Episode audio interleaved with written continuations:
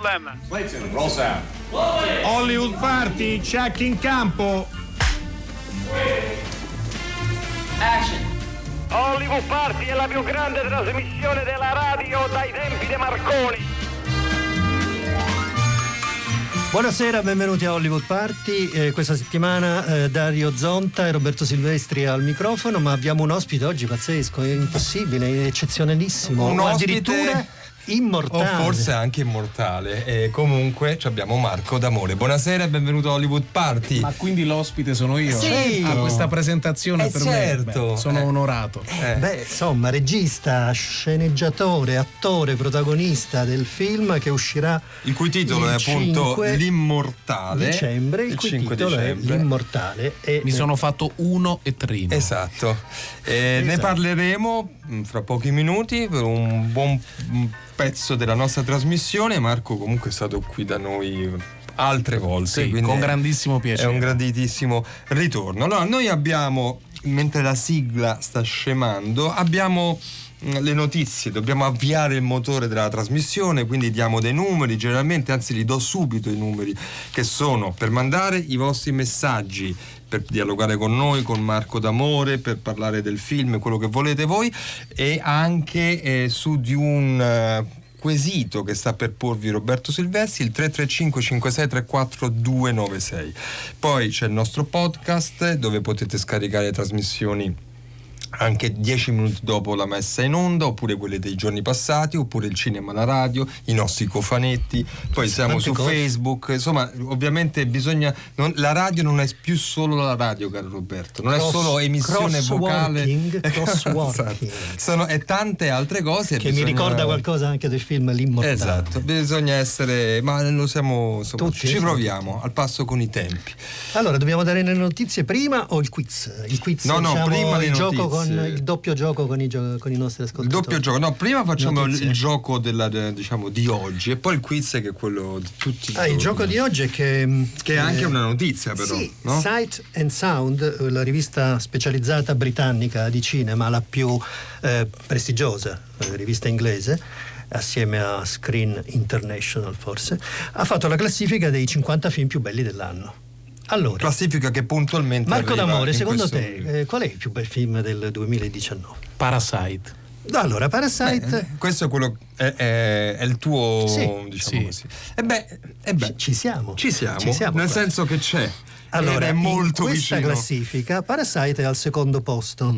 Quindi- E il primo è un film che noi non conosciamo, è un film inglese che si intitola The Souvenir, esatto. che non abbiamo visto. Al terzo posto c'è The Irishman, E che abbiamo visto? e il, che è un, il- il film un grande di film che Scorsese possiamo che vedere nelle sale e su Netflix. Al quarto posto c'era una volta Hollywood di Tarantino. Mhm. Al quinto posto ritratto di una signora on fire, di una signora al fuoco, come- di In fiamme. in fiamme di Flambé. Céline Chaman. Eh sì. Al sesto Almodovar con eh, Pena e Gloria. Certo, film che io ho molto amato. Dolore e. Gloria. Al settimo Atlantics della nipote di Gibril Diop Mambeti, una cineasta giovane senegalese che si chiama Meti Diop che è stato presentato a Cannes. Esatto. All'ottavo Bait di Mark Jenkin, inglese. Al nono Haas di Jordan Peele, statunitense. E al decimo Vitalina Varela di Pedro Costa. Ora al diciottesimo e al ventesimo posto ci sono due film italiani. Quali, Quali saranno, sono? Il traditore voi? di Marco Bellocchio. Sbagliato. Ah, Ah no, aspetta, vabbè, il traditore, anch'io avevo detto il traditore. Forse non, è ancora il uscito in. Inghilterra. e allora forse No, beh, so. no, non si riferiscono, non credo che si Sì, riferisca- credo Ah, che sì? si riferiscano ai film visti dagli inglesi, o almeno. No, secondo, secondo te me no. Essendo Sound and Sight si riferisce ai film che sono usciti nell'anno eh, in corso, non sono quelli perché la distribuzione inglese tra l'altro è molto stretta, proprio strozzatissima. Arrivare in Inghilterra è una pre- un'impresa Ah, sì. titanica, eh, soprattutto Però per non so, non so se il traditore è uscito effettivamente. No, no, comunque, credo che, se- che non si riferisca ai film che sono stati distribuiti in solo, Eh, sul solo prima però- di questi due film italiani ci sono anche altre cose interessanti, per esempio al ehm, quattordicesimo posto c'è Marriage Story di Noah Baumbach che è nelle sale romane anche italiane in questi giorni Sì. e anche un film ehm, che ha avuto un certo successo eh, nei festival che è Forsama di Varal Katteab e Edward Watts sulla, sulla questione siriana, sui bombardamenti degli ospedali in Siria che è al eh, quindicesimo posto. Allora, diciottesimo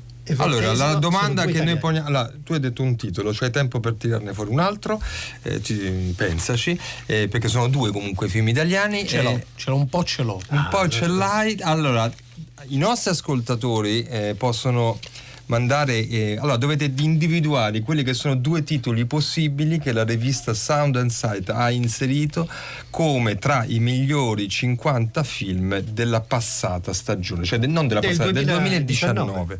Il 335 56 34 296 è il numero che dovete fare per darci le vostre indicazioni. Questo è quanto. Per quanto riguarda invece le notizie del giorno, una cosa interessante è la data dell'uscita del film del nuovo film di Gianni Amelio, quello con Sì. eh, Pierfrancesco Favino nel ruolo di Craxi, che è Amamet e che uscirà il 9 gennaio, quindi 2020, non può Quindi, essere in diciamo, classifica. la stagione, la stagione del cinema italiano inizia con un film atteso, perché il film di Amelio su Craxi intitolato Mammette con F- Favino, insomma, è uno dei titoli sicuramente dell'anno. Quindi iniziamo sicuramente bene, noi ne, ne parleremo, no? Dico bene. Beh, certo. eh, come sempre, lo facciamo su tutti. Avete visto qualche foto di Favino Craxi? Ancora no. Però è, è stata, è Ah, stata eh, sì, sono state eh, Cioè, diffuse. grande si suol make-up. dire. Incredibile. È lui. È lui. È lui. Beh, questa è una, è come dire, è un, è un- lavoro che si fa, mm, quello di andare vicino alla identità del personaggio e Favino l'ha fatto in questo caso e non solo, l'ha fatto anche in tanti altri casi, Beh, anche nel caso... Beh, anche nel recentemente film- con Buscetta. Con Buscetta, esatto, quindi... Sì. Anche se quando si vede Buscetta effettivamente c'era una certa differenza. Certo, però E anche una minore forza, forse. Questo è. Purtroppo ci si vede alla fine. Allora, Dunque, eh, beh, non vi, non vi siete meravigliati che Joker non c'era nei primi 20? Perché insomma in Italia è piaciuto molto molto molto. Beh, direi anche nel mondo ha fatto un miliardo Eh, di dollari. però- non c'è tra i primi inglesi 20. non c'è allora forse primi vale, eh, vale il Credo che sia solo attorno al quarantesimo posto. Ah, c'è, ma è al Sì, quarantesimo insomma, posto. Superato dai due film italiani. Incredibile. Va bene, allora diamo il. poi daremo, inizieremo a dare un po' delle vostre risposte. ehm, però I non va- lettori di non- Sight and Sound no, l'hanno subito scoperto. Non vale che andate subito sul sito, giocate con noi, non andate a verificare subito il sito di Sight and Sound. Allora, il quiz anche oggi è stato eh, immaginato e redatto da Roberto Silvestri, che sapete eh, fa degli indizi, crea degli indizi molto particolari di film altrettanto particolari. Questo è un vero quiz. No, vi ingaggiamo, giocate con noi, non è una passeggiata di salute 800 050 333. Questo film è quasi una parodia softcore di La donna che visse due volte.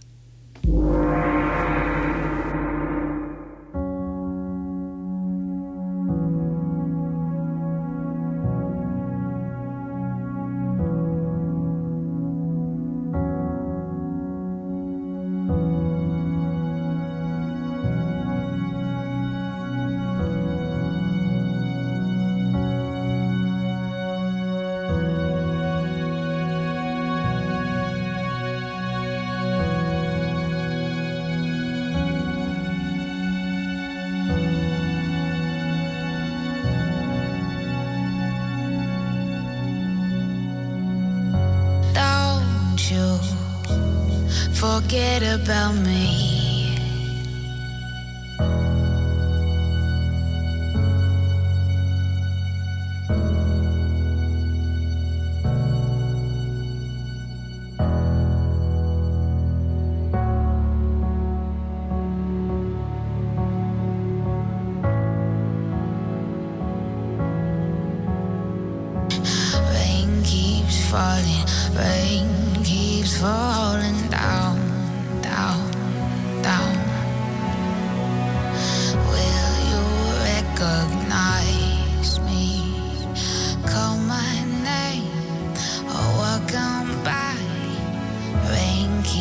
falling rain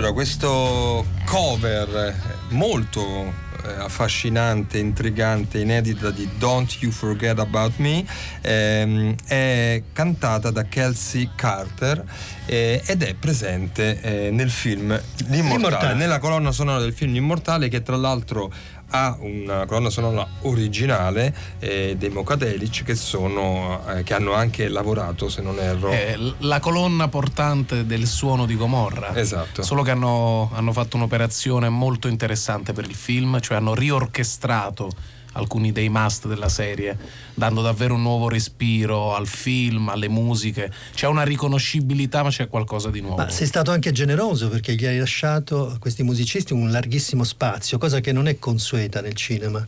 Perché secondo me il racconto per immagini e per suono fa del cinema. eh, Il cinema. Sì, fa- è, è- è parte della grammatica. E poi in questo film in particolare, che è un film d'azione, cinema italiano ha grandi registi di film drammatici, grandi registi di film comici, grandi registi di commedie, ma ha pochi grandi registi di film d'azione. no? Solo negli ultimi anni, attraverso anche il, ehm, la grande, Il dispositivo della sì, serie, il dispositivo della serie, il successo di Gomorra, eccetera, c'è una nuova generazione di registi d'azione e tu sei tra questi. Beh, io raccolgo un'eredità importante che nasce eh, da- dall'innovazione che ha portato Stefano Sollima e che è passata poi per Francesca Comencini e per Claudio Cupellini che sono stati quelli che mi hanno diretto anche su Gomorra. Secondo me anche attraverso il racconto delle scene d'azione passa no, il, il pathos e il pericolo a cui si espongono certe persone che fanno certe scelte e innalzano secondo me anche il tenore delle passioni. E quindi secondo te la serialità fa molto bene al cinema? Secondo me sì, perché sono due linguaggi e credo che questo progetto ne sia testimone che possono cominciare a parlarsi, cioè sono nate nel tempo delle, delle grandi innovazioni che hanno portato il cinema in tv e, e se adesso si riesce a fare un giro all'incontrario è molto interessante. Allora, facciamo un passo indietro Sì. perché è bello questo, diciamo così, dialettica stretta eh, intorno a questo eh, film di cui però non abbiamo detto assolutamente nulla ancora. Quindi diciamo qualcosa. Beh, intanto è uno spin-off, no? Esatto, cioè con- Si può definire uno spin-off tra la prima Dove e le sta? prossime serie di Gomorra. Secondo me non è uno spin-off, perché uno spin-off, come dire, è qualcosa di sradicato eh, e che comincia ad avere una vita totalmente a sé stante. Invece questo è un esperimento un po' particolare perché è veramente un crossover, cioè un incrocio tra il linguaggio seriale e quello cinematografico. Il film ha l'ambizione di essere un film indipendente ed autonomo, ma evidentemente dialoga con la serie TV e racconta a chi ha visto la serie a chi vorrà vederla che c'è un capitolo al cinema che ti riporterà poi nel salotto di casa. E chi è l'immortale? E l'immortale è un ragazzo nato a Secondigliano, eh, di cui si conosce un po' di biografia. Durante il terremoto dell'80 perde tragicamente sua madre, diventa orfano, passa un po' della sua vita in un orfanotrofio in cui raccoglie già i semi di un'educazione criminale poi si trova, co- così come è stato al tempo, in una Napoli di fine anni 80 che oltre alle macerie dei palazzi deve ricostruire le macerie di una collettività che si è un po' sgretolata e diventa piccola manovalanza criminale di una criminalità che non è proprio quella di Gomorra che raccontiamo al presente, ma è una criminalità molto più guascona, piratesca, quella dei famosi scafi blu che scappavano di notte dalla Guardia di Finanza. Qui si arriva quasi al prequel. Eh sì, vedi, perciò dico c'è una commistione di generi che fa da una parte il film come un'entità indipendente, però dall'altra da un punto di vista narrativo è proprio un anello di congiunzione tra la quarta stagione che è già andata in onda e la quinta che verrà. Però eh, penso eh, che sia parte del progetto anche eh, l'idea che questo film eh, stia in piedi da solo, sostanzialmente. Ammettiamo il caso appunto di qualcuno che non abbia visto la serie, eh, vada al cinema, vede questo film e lo vede, lo coglie per quello che è, diciamo, al di là di queste ali. Io ho sempre inteso la vita di, di Ciro Di Marzio come il grande romanzo di un antieroe romantico, no? come uno di quei personaggi che Byron definiva a metà tra la polvere e la deità. Quindi chi va al cinema si imbatterà nella storia della sua vita, che è una storia atroce, feroce, fatta di scelte ingiustificabili e, e con uno squarcio e un'apertura sul suo passato e sulla sua origine, su questa educazione criminale che lo ha segnato per sempre. Dunque sì, Ciro Di Marzio da Napoli arriverà a- fino alla Lettonia e infatti la maggior parte del, del film si svolgerà appunto a Riga, la capitale dove è nato Eisenstein, tra l'altro. Facciamo ascoltare un brano. Esatto, sentiamo in un po' di. entriamo dentro le sonorità, qui siamo alla radio, eh, di L'Immortale. Ma sì, non ci.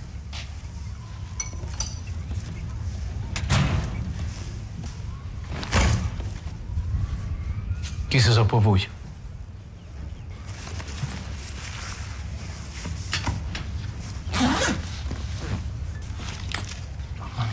Quanta sorte.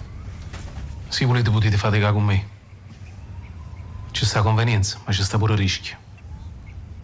Ci sta dando un'opportunità eccezionale, grazie a G. A noi Ronnanilla questa fiducia non ce l'ha mai data. A questo momento basta la parola mia. Ma non è una pazziella. È una cosa rossa, pensateci.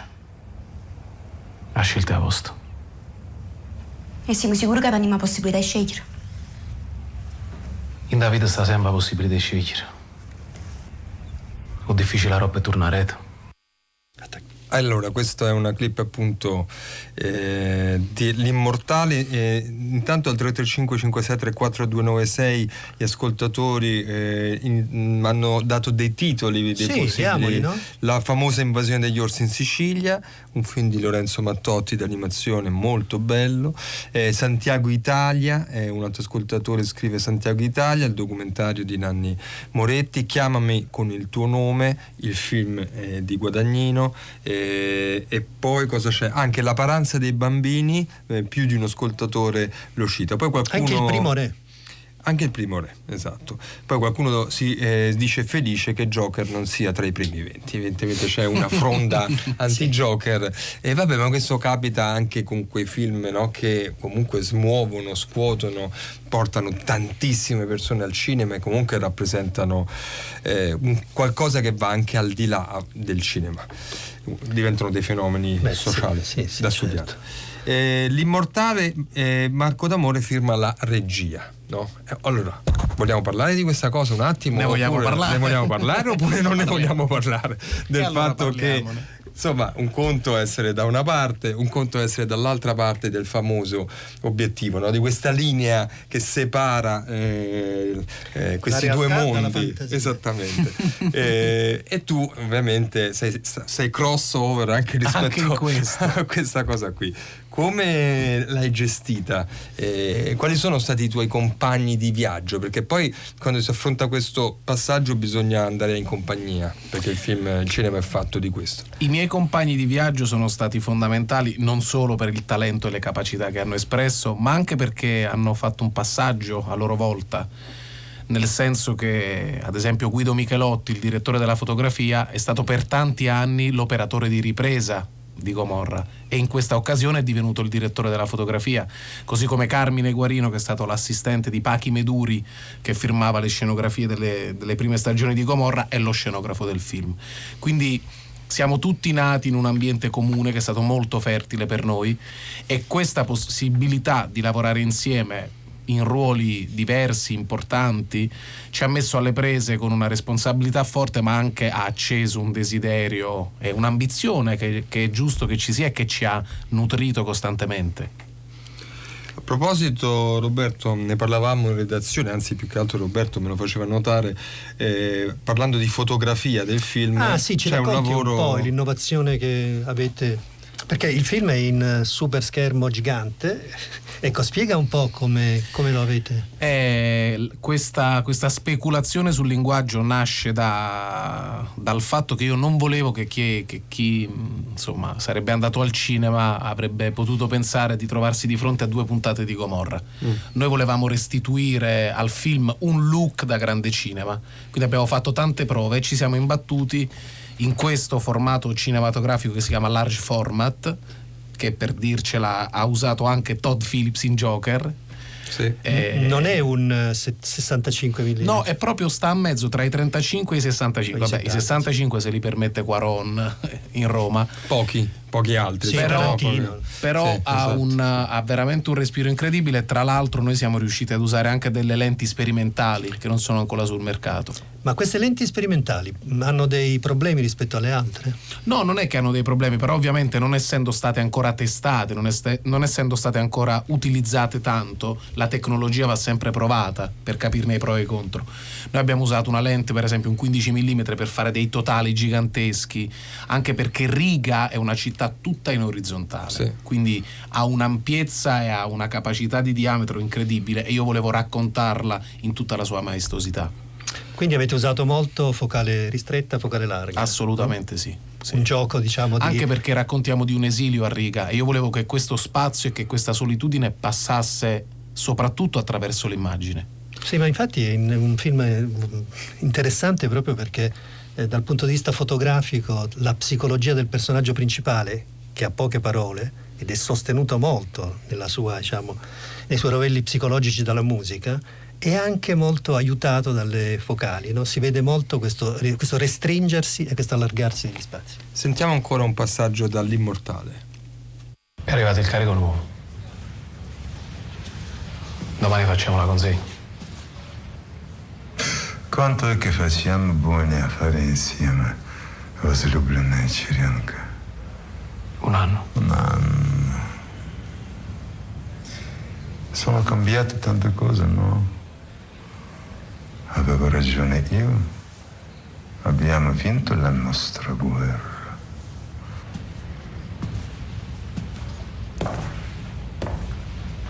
Ci sta sempre sta luce strana dentro a questa città. Molti dicono che questa luce fa diventare pazzi.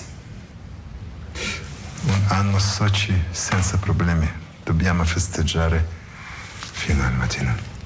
Stasera tengo già un altro impegno, però. Tu sempre tieni altri impegni. Come un uomo con famiglia che la sera deve tornare a casa. Ma lo sai pure tu. La gente come noi non si può permettere una famiglia. Allora, il gong ci porta al secondo indizio, il numero da fare è sempre lo stesso, 800 050 333. In questo film, sei anni prima del famoso intervento di Barnard, si definiscono i trapianti di cuore come una fake news.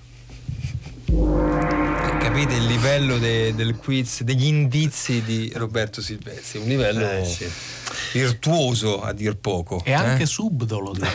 Anche su, no.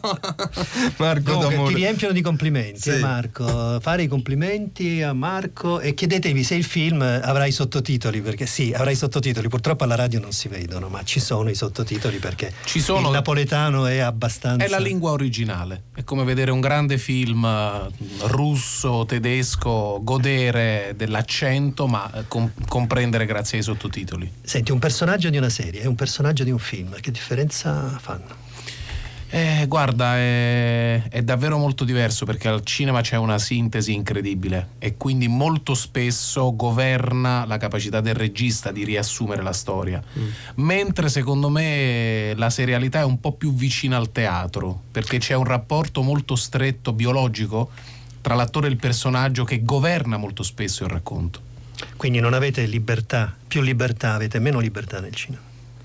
Questo dipende Perché sempre la sceneggiatura nel- nello nel- nella serie può essere veramente a variazioni infinite. Ma ad esempio noi in Gomorra, e mi riferisco al rapporto che abbiamo instaurato io e Salvatore Esposito, abbiamo decisamente cambiato il corso delle vicende dei nostri personaggi. Decisamente, però puoi amministrarlo in mesi e mesi e anni, mentre un film 7, 8, 9, 10 settimane c'è bisogno anche di ottimizzare i tempi. Eh, Marco eh, D'Amore, tu citavi il teatro che, che è un linguaggio, è un'esperienza che conosci. Ehm, eh, forse questa domanda ti è stata fatta, forse te l'abbiamo fatta anche qui, eh, però eh, visto che eh, ehm, stai presentando un film che nasce dall'esperienza di Gomorra, la domanda che ti faccio è proprio su, secondo te, perché... il fenomeno di Gomorra, film, serie e, e il mondo che Gomorra racconta ha incontrato mh, la curiosità, eh, l'attenzione, la passione di così tanta gente e non solo in Italia, perché Gomorra poi è una serie che ha un raggio importante. nel Beh, mondo. venduta in 200 paesi nel mondo. Esatto. Come ti... Insomma, ti sarai fatto sia la domanda che ti sei dato anche una risposta al riguardo, oppure è una domanda aperta? No, ma secondo me innanzitutto è, Gomorra è l'espressione, è un'espressione di talento, eh, ma in tutti i suoi ambiti, cioè c'è grande capacità produttiva, un'innovazione nel linguaggio e anche nella strutturazione della produzione. Ci sono attori che sono stati scoperti che sono molto bravi, registi che hanno saputo padroneggiare il linguaggio. E poi secondo me ci sono mm, un altro paio di elementi che la rendono unica. Innanzitutto il punto di vista narrativo. Per la prima volta una serie fa mm, piazza pulita di, di personaggi positivi e osserva la realtà solo dal punto di vista dei criminali. Quindi entra dentro alle dinamiche non solo che governano le logiche di potere, ma anche proprio dei rapporti intimi e poi secondo me c'è una particolarità che ha un valore antropologico per quanto riguarda Gomorra. Tutte le serie del mondo premi stop nel frame osservi gli attori e il mondo che li circonda e il mondo è fatto di cartone. Sono scenografie, ricostruzioni. Il mondo che ci circonda invece in Gomorra è la realtà.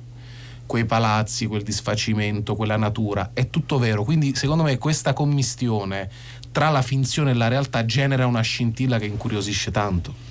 E in questo senso... Sì, Napoli- anche, se, sì, anche se tra i cattivi c'è sempre il più buono e il più cattivo, quindi si può ricreare diciamo, il meccanismo del buono e del cattivo. Nell'universo dei cattivi ci sono dei No, ci sono i cattivi moderati, ci sono i cattivi eh, Da noi è una, è una bella sfida a chi è più cattivo.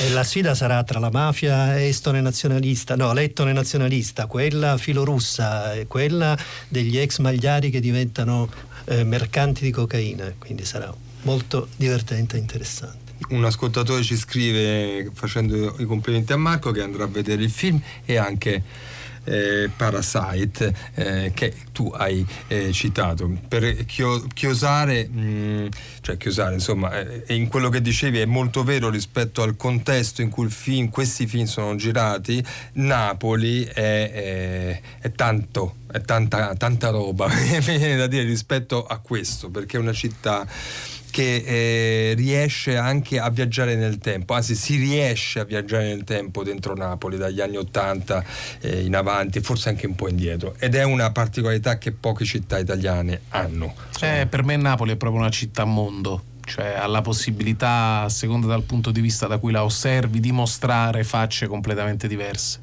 Il bello, il brutto, il buono e il cattivo e secondo me è una città che è molto onesta rispetto a questo e non si nasconde. Un, eh, un nostro ascoltatore ci rimprovera di aver usato lenti invece di obiettivi. In effetti eh, ha ragione, ma, ragione. ma Bresson diceva sempre che chi eh, cambiava gli obiettivi troppo spesso sembrava come le persone che cambiavano gli occhiali troppo spesso. Dice, invece ci sono dei film in cui sembra che eh, no, cambi le lenti troppo spesso. Allora, ma noi- accettiamo il rimprovero. Ah, rece- no, ma è una giusta correzione, poi qui non, non- non ci fanno sconti. eh.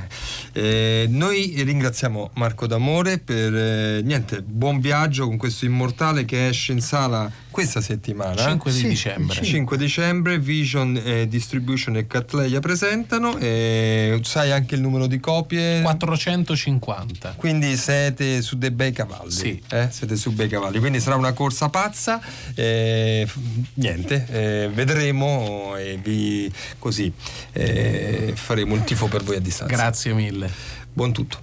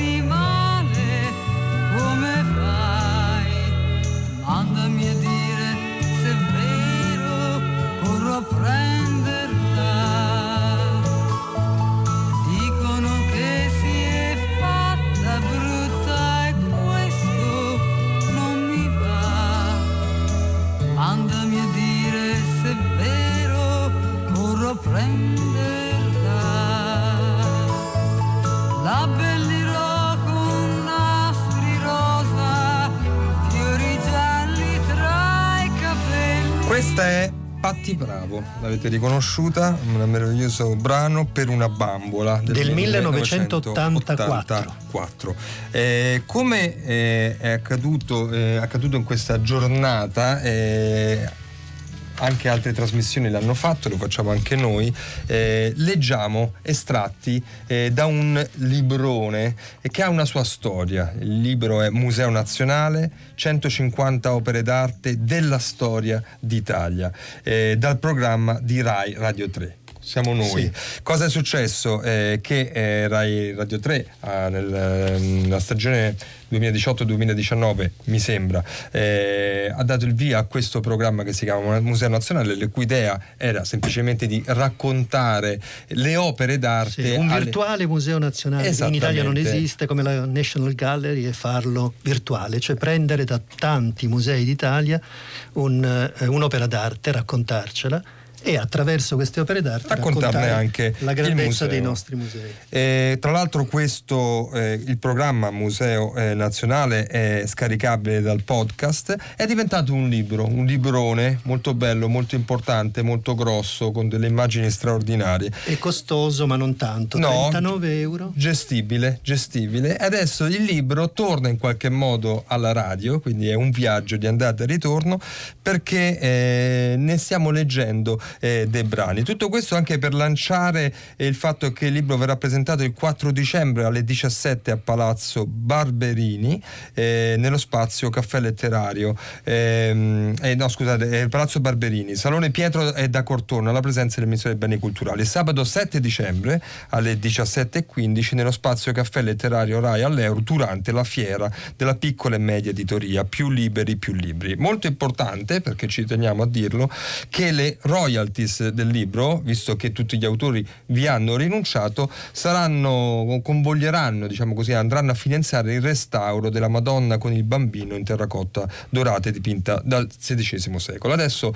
noi abbiamo un... Abbiamo scelto anche lettura. noi un nostro museo, no? Sì. Invece di parlare di Pietro eh, di- da Cortola, di Rosso Fiorentino, de- di Pino Pascali, insomma di, di altre, di Leonardo da Vinci, insomma tutti gli eroi di questa galleria eh, virtuale, abbiamo scelto il testo di Maria Luisa Frisa eh, dedicato all'abito in maglia di metallo oroton di Gianni Versace e mh, una parte del suo, del suo programma, ve la leggiamo. Spesso si pensa che la moda non possa trovare posto nei musei perché non è arte.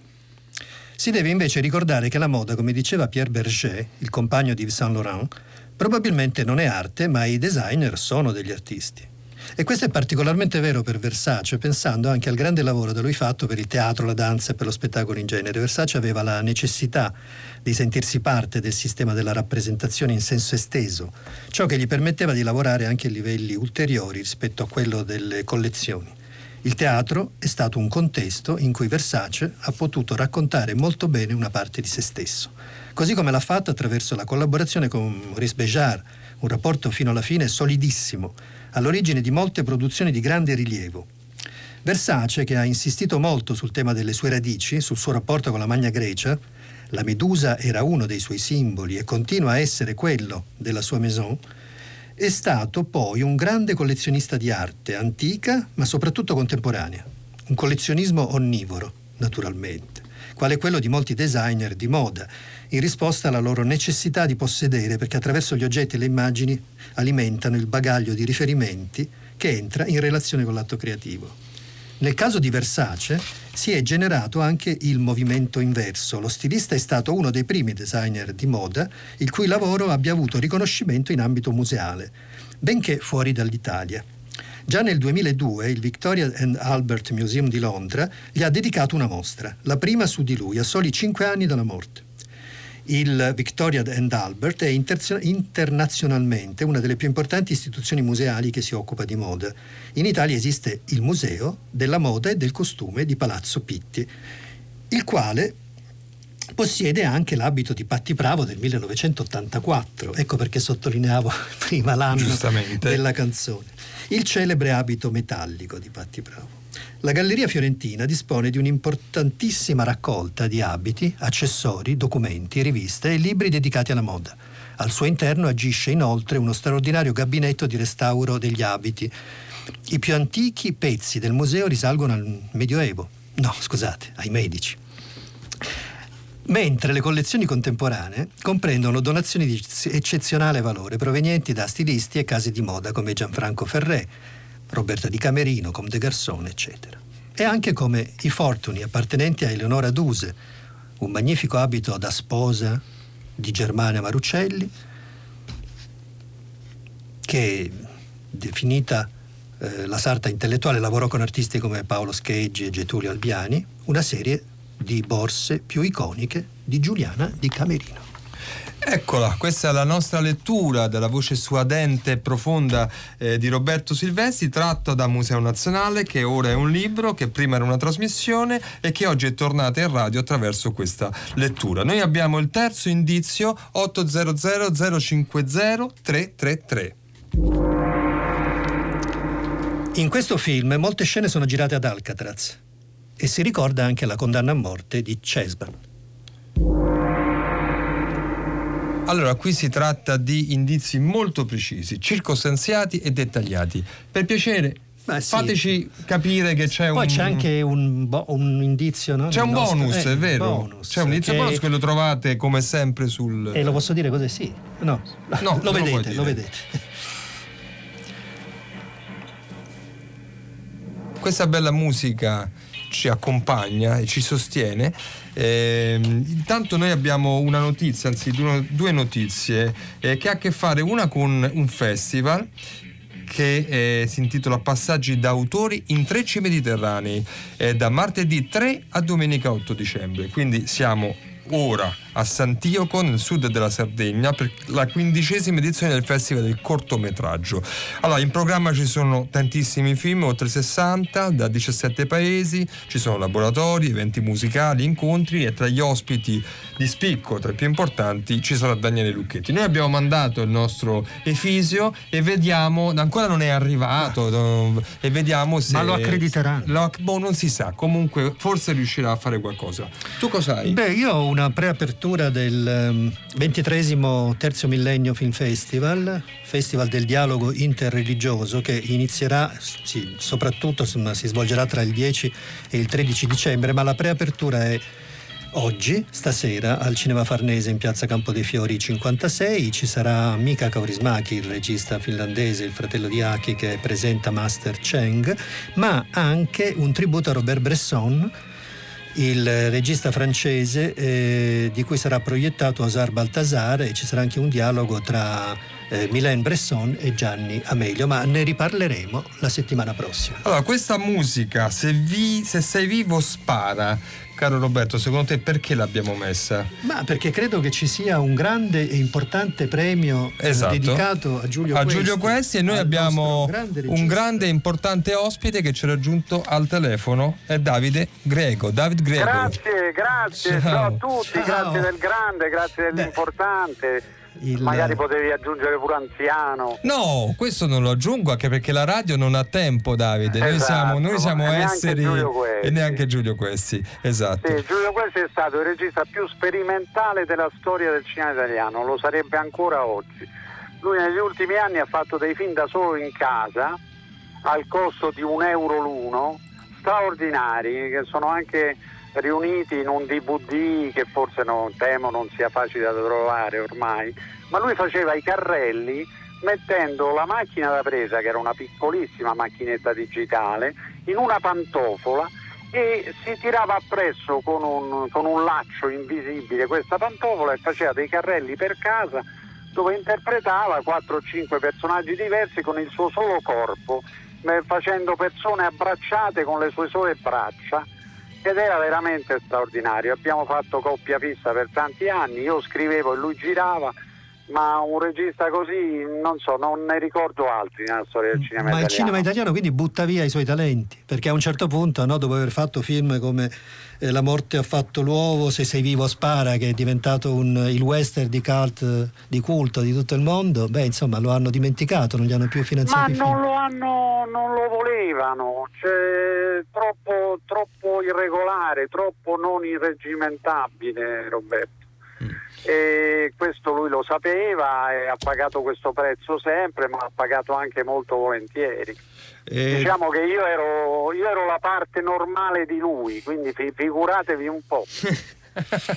Va bene, però tu sei anche dentro la giuria del premio Giulio Questi, perché parliamo di Giulio Questi, non è, non è nella giuria. No, ti abbiamo chiamato perché sei un esperto sei di un No, non ci esperto. sono nella giuria. E perché non eh, ci sì. sei? Vabbè, questo lo Ma non approfondiremo un'altra importa, si volta. vede che Diana si è dimenticata, Sì. Diana la vedova si è dimenticata. E comunque Caterina D'Amico presiede la giuria e mh, bisogna ricordare che domani alle ore 19 ci saranno alla Casa del Cinema, saranno consegnati questi premi della quarta edizione. Sì, però appunto noi volevamo invece sapere e approfondire di più con te eh, l'importanza del- di un regista che per esempio nel western ha portato eh, degli elementi della sua biografia eh, esatto, da perché se partigiano. vivo spara era la sua storia di partigiano, eh, coniugata in chiave western.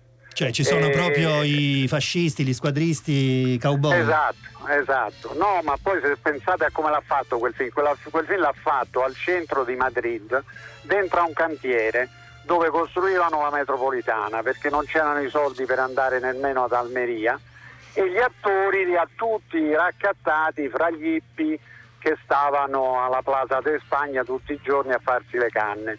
E fra tutti questi, questi attori ha scoperto uno che poi ha fatto l'attore molto che si chiamava John Steiner, che si chiama anzi John Sì, Steiner. perché vive a Los Angeles, eh, Penso vivo che sia ancora vivo. Sì. Queste le follie di Giulio. Giulio venne sequestrato dal coproduttore italia- eh, spagnolo del film che come arrivò in Spagna per fare i sopralluoghi e per fare il film come avrebbe fatto un normalissimo film western, gli disse il tuo produttore mi ha truffato, io non ho più una lira, adesso tu inventati un modo per fare questo film, se no io sono rovinato. E Questo è Storie avventurose di Giulio Questi. Noi ringraziamo David Greco per avercelo voi. Grazie, Eh, ricordiamo la quarta edizione del premio Giulio Questi mercoledì 4 dicembre alla Casa del Cinema. Incredibilmente, Roberto, Sì. no, incredibilmente, i nostri ascoltatori sono tostissimi. C'è un vincitore. Chi ha il telefono? Buonasera. Buonasera, sono Ivan da Bologna. Ah, beh, Ivan, cioè, abbiamo dovuto chiamare i generali. eh, Sono, sono intervenuti i generali, se no non ce la si faceva. Qual è il titolo Il titolo è Una sull'altra di Lucio Fulci. di Lucio? Fulci? Bravissimo, 1969. Tra l'altro in, in americano credo che sia Perversion Story, una cosa così. Esattamente. Va Beh, bene, bravissimo. Dove grazie. Hitchcock si ferma una Eh. sull'altra continua. Chi ha Sono fatto d'accordo, la trasmissione, poi ci dici i due titoli Roberto, eh, Francesca Levi, Maddalena Agnisci, Domenico eh, Ganci. Domenico Ganci, Massimiliano Bonomo, Alessandro Boschi, Erika Favaro, Marco D'Amore, David Greco, Roberto Silvestri, Dario Zonta e nei 50 titoli del Sound and Sight i due Martin- italiani sono... Martin Eden e anche Lazzaro Felice, Alice Rohrwacher e Pietro Marcello. Pietro Marcello. Grazie, a domani.